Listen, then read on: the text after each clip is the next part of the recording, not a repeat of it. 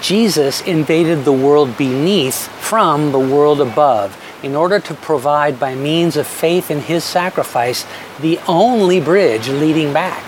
In John 8, verses 21 to 24, Jesus described the impassable chasm sin has opened between the two worlds and repeated the warning he'd made to the religious leaders in the previous chapter concerning the urgency of their need to place trust in his messiahship. His message was straight and strong but their jealousy and pride had produced a faithlessness that continued blinding them to the light of the world, as Jesus had described himself in verse 12. They refused to grasp the simple clarity of his words. Instead, they chose to accuse him of being suicidal and completely ignored the offer of salvation he was extending by confronting them with the consequences of their unbelief. So sad. But there are at least two things described in these verses that should stir us to deep gratitude. First, Jesus didn't give up on the Jewish leaders. He certainly could have, and I certainly would have. Yet twice in as many days, he warned them that his time among them was short and that the path of unbelief they were traveling would lead to eternal separation from God.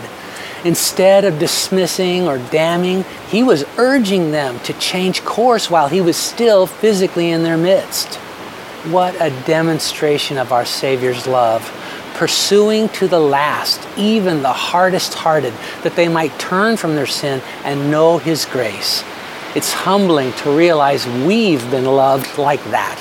The forgiveness that secured our eternal destiny is not the result of anything we've done, but is the fruit of His relentless pursuit of our lost souls.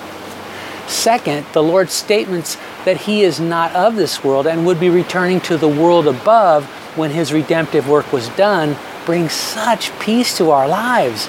In John 16 33, Jesus said that we can be of good cheer because He has overcome the tribulations of this world on our behalf.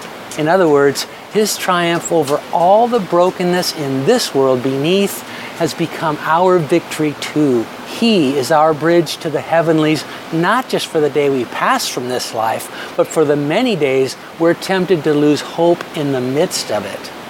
Let's allow our spirits to fill and our worship to overflow with praise for the one who refused to give up on us and who is daily introducing us to the joys of a life focused on the world above.